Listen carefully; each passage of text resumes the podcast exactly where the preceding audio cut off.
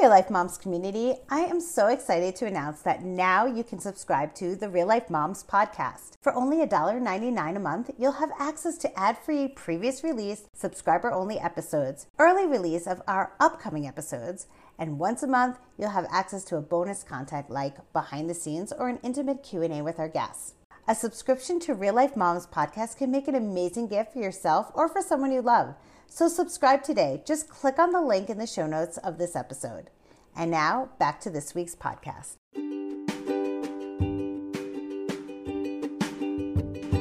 Welcome to Real Life Momz. I'm your host, Lisa Foster. And Real Life Momz is a podcast where real moms have real conversations about real life issues. Our mission is to connect moms by talking about these topics and continuing our conversation through our Real Life Momz Facebook group, where we want you to become part of our community. Today, my incredible friend Bridget Lovett is here to join us to talk about the topic finding yourself within the role of parenting. Hi, Bridget. Hi, Lisa. Thank you so much for coming on Real Life Momz. I'm so happy to have you today. I'm happy to be here. Thanks for inviting me. I can't wait to visit with you. So, we talked about today's topic is going to be finding our own identity within our roles of parenting. That's easy, isn't it? sure. I think we can nail that. You are a mom of two kids, and so am I.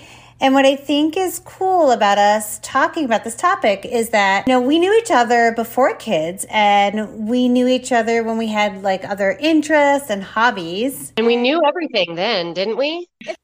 I feel like I I knew who I was. I may have not known like everything, but I felt like I knew who I was. And if you asked me like what I'd like to do, like I actually had an answer for that. And now I feel like when people ask me what I like to do, I'm kind of like, I don't, I have no idea. Yeah, exactly. Because it's interesting when I have to kind of face the idea of what do I do for myself? That's not, you know, I've tried the whole as a mom doing quote unquote self care um, of like getting my nails done or getting a massage, and those are all huge luxuries, or going for a walk or or things like that.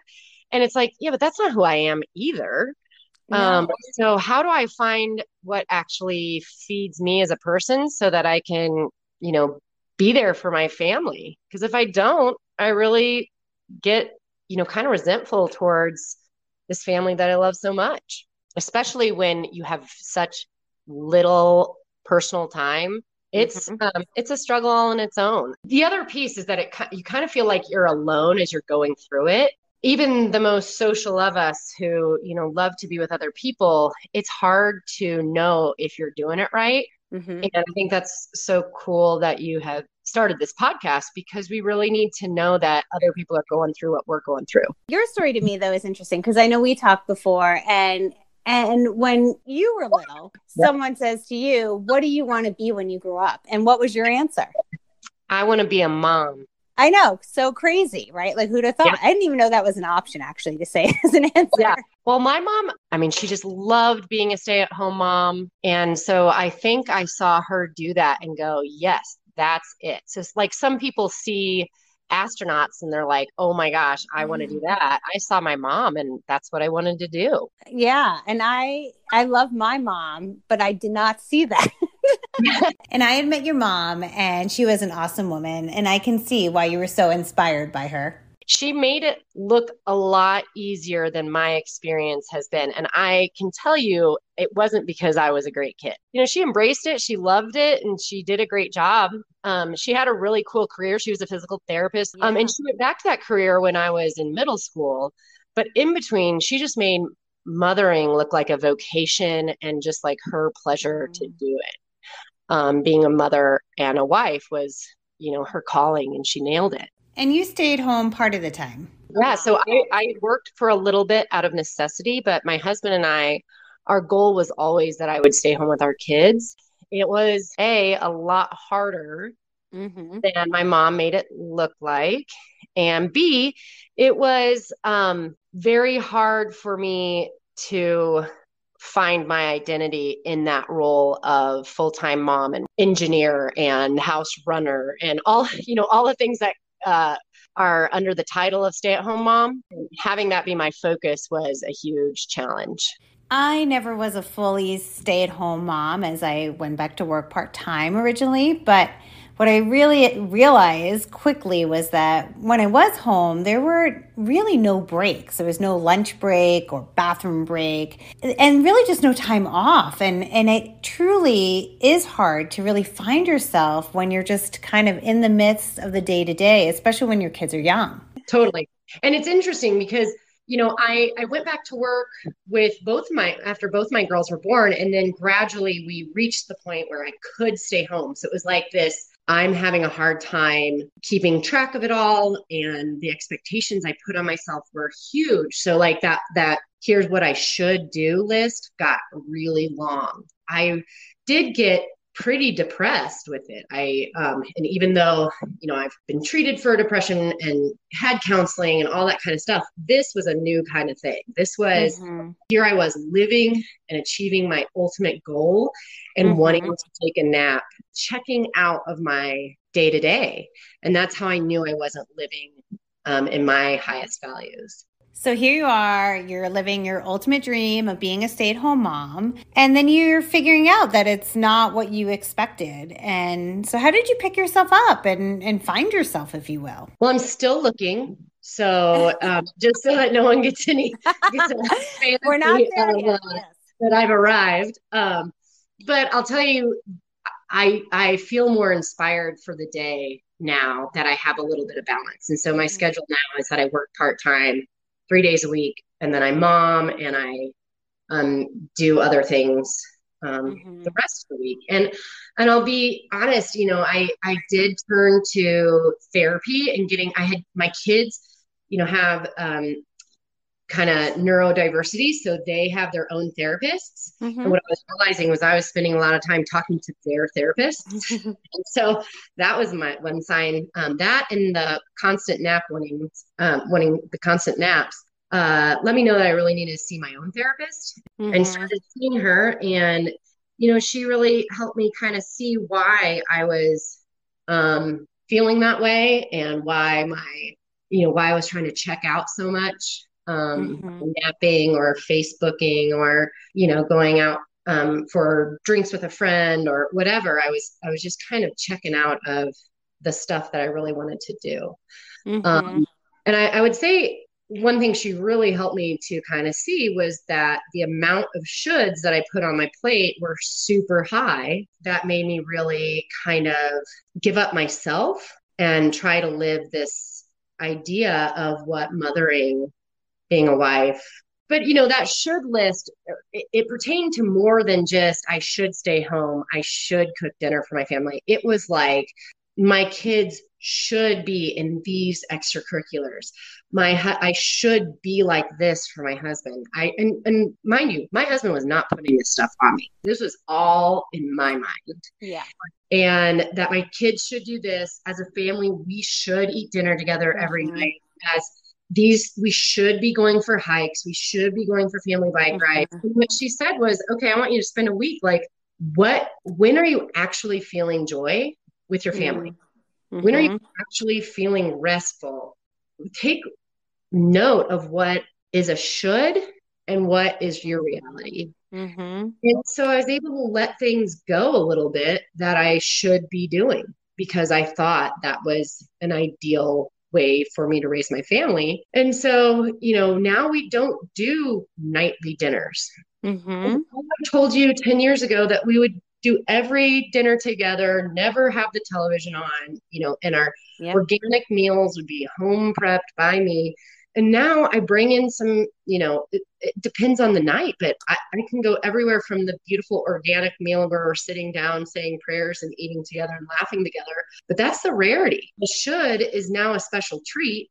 Yeah, and, and that's such a good point because I feel like a lot of parents feel like they need to be perfect. And it's like if I can take care of all the housework and if I can support my kids for all their activities and if I can do all these things, then it's equal to like I'm a good mom. But what I'm finding is by doing so much, I didn't really even realize that what I was actually taking away from my husband is that he was starting to feel like he wasn't included.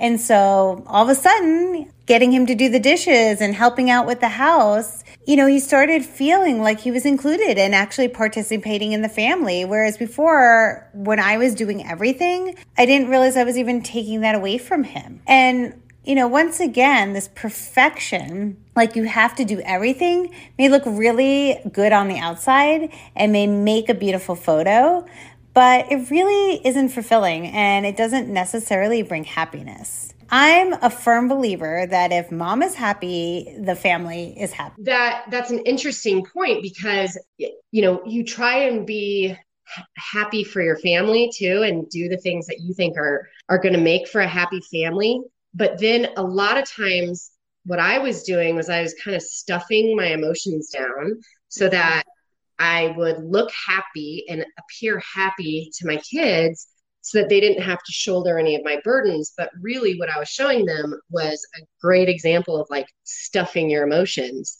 Well, mm-hmm. guess what? The that sucks is really authentic, and kids can handle that. And not only can they handle it, but having examples of when to go, huh, this mm-hmm. is really hard. I need a break from it. Like they needed some examples right of me being real about how things were instead and of how to deal with it Mm-hmm. I remember when my, uh, especially when my kids were little, I'm not sure if this is a great parenting move or not, but I would put myself in timeout. Uh, I, would, I, would, do it often. I think often. great. My kids I think be, it's a great parenting move.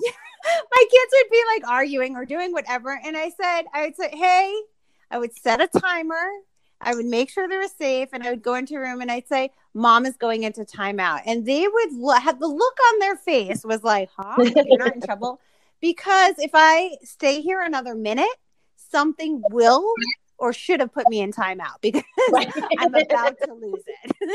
right. How many timeouts do I wish I would have taken so I didn't have the big parenting fails? But I mean, honestly, I that is a strategy I wish I would have taken a lot more often because yeah. really taking a minute and, and I'll often say to the girls now, you know what? I'm going to go take a minute because I'm too upset. And and I think that's a great, you know, that transparency with our kids. Um, and I don't I think what you did there was you're speaking in their language too, right? By saying, I'm gonna when they were little, I'm gonna go take a time out um, yeah, that's a good so, point. You know, I, I have to say for all the moms who are stay at home moms, or what I wish I would have known at the time was that there's no one right way to do it. That it's not when they're young, you should be doing this. When they're mm-hmm. in grade school, do this. When they're, yeah. it, it's take a, you know, really connect with your family, take a look at what they need and do that, especially with kids with neurodiversity. They look typical mm-hmm. and they act atypical. Mm-hmm. And I always thought it looked like a reflection of my parenting. And I would get super embarrassed. Mm. You know, mm. what all these people think of me right now is not my business. My business is to take care of these kids. Yeah. And, and that's a great one because even beyond that, it's even in things like TV time. Like, I'm going to be honest, my kids, they watch a lot of TV, they play video games and and I actually like watching TV. And I, and I know it's looked on like bad parenting. And in the beginning, I was like trying to hide it. You know, people would be like, What do your kids like to do? And I'd be like, Oh, my daughter likes to dance, and my son maybe played soccer once. yeah, and but now when people ask me what my kids are doing, I just say my son plays video games and my daughter's on her phone and and that's what we do you know? I think um i think all parents feel judged about something even like the little things. And it's and refreshing just to be like yeah you know that's who we are. And and that's it. I we watch tv that's it. That's all. Right. Right. I you know one of my favorite you know after a particularly embarrassing parenting style that i've expressed i'll then clap my hands and say that's how that's done. Look at everybody in the room like, did you take notes? no. We're all we are all trying our best. Yes. And sometimes, you know, we don't come out like we thought we were going. So the plan, the plan should be there is no plan, right? right. You... Yeah. So along, you know, the thing that goes along with shoulds is a lot of shame because yeah. the should is a fantasy. And when we're, we have all these ideas of, okay, when I go out into public, my kids are going to act like this. And, or even, you know, if somebody saw my day to day and saw the amount of screen time, for God's sake, that my kids do. I mean, mm-hmm. Lisa, I like studied in my professional career, like the, the deficit, like the problems of screen time. Yeah. And, and I had all these shoulds around screen time. Mm-hmm. Um, and then the little bit that my kids got of screen time, I felt so much shame about. Just like you were yeah. saying, I would totally be like, yeah, my kids are really into science. Well, where are they getting that science? They're getting the, they're getting that information from television, the internet, mm-hmm. games, you know, that kind of stuff. Well, then COVID hits, right? And it's like, who wants an iPad? And not only do we want an iPad, iPads for everyone. I mean, because we were on top of each other, right? So yeah. I had to embrace that, like, all the shoulds were not happening. And it helped me to kind of let go of the shame of mm-hmm. being a family that did a ton of screen time. Mm-hmm. And here we are. We yeah. occasionally go do things that are not on a screen. It was funny because we were going to go do this fall festival today and do all these cool things. And my kids looked at me and they're like, instead, can we put on our pajamas? mm. carve a couple pumpkins, and then watch all the Halloween episodes of shows that we like. and I was like, yes, we can do that. A hundred percent. Oh, that sounds like a perfect day. I Isn't it? And, but I, I can see that that would have been a real guilt ridden thing that I traded in the hayride for the Halloween episodes, but truly mm-hmm. that's where my family connects. So that's what I'm going to embrace. Well, Bridget, we were high screens before COVID hit. So if that makes you feel any better about your parenting, I am happy to offer that to you. Well, I might be silently judging you a little. I have developed so much as a parent that I don't even mind being judged anymore. And I judge other people less. That's right. And and with when i feel myself doing the judgment i i need the support of our other moms and other you know families. Yeah the whole judging of other parents thing we all need to remember that everyone is doing the best they can and what works for one kid and one family may not work at all for someone else. And who are we to really judge anyone? Amen. And i think that i think we all do judge uh it's in it in some way or another. And it's up to us to take a moment of reflection to notice we are judging mm-hmm. because that's more a sign of what's going on inside of us right not yeah. what's going on with them and most things we're judging other people for are the mm-hmm. things we don't like about ourselves you know in trying to find our roles and how we can be the best parents the best wives the best moms you know we do have to take care of ourselves but it doesn't always look like getting a pedicure you know? Yeah right. It's finding finding those things that feed your soul. Yeah. Yeah. Absolutely. so bridget what would you say are the things that feed your soul? And did you find them or are you still working on them? I would definitely say i'm still working on them but um i'm starting to see signs that you know going and and being my professional self but i've i've realized that the quiet moments and and then i get a lot out of connecting with my family. If in in saying you know find what really feeds your soul that that can sound really cliche but in finding i it's not something that happens overnight. It's not like take a look at it and go oh you know oh of course it's gardening or you know mm-hmm. whatever it's, it's really taking um, it's like doing an audit of your day to day over time and saying that is actually what's fun for me. That actually makes me feel refreshed. And paying a little bit of attention in those ways really makes a big difference. Yeah, I think that's so important. And I think we do lose a lot of that when you are stuck in the day to day of parenting. Yeah, absolutely. And, and it, it's I I would love to say that it was when I went back to work that I was able to see that what the shoulds were. Um, mm-hmm. But I think it all really just kind of coincided. Um, mm-hmm.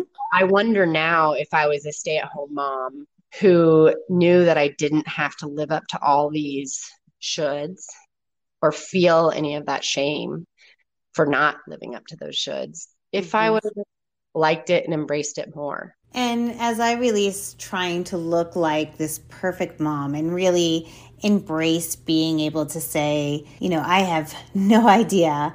That's when I really was able to enjoy my family and and this journey of parenting. Bridget, is there anything you want to leave as a takeaway for our listeners? I think the big message or the big takeaway is, you know, if you're doing the best you can um, today, that is really enough. Yeah, that's really enough. And I think that's a great takeaway, by the way. Oh, Bridget, well, I love you. talking to you, Lisa. Oh, thank you so much for coming and doing this with me today. The way you talk, and you're so positive but realistic and uh, oh, that's every- the nicest compliment i could get i think yeah it's just great and and i always feel 100 times better uh, you are a you're a joy to my soul Thank you so much for joining us today at Real Life Momz.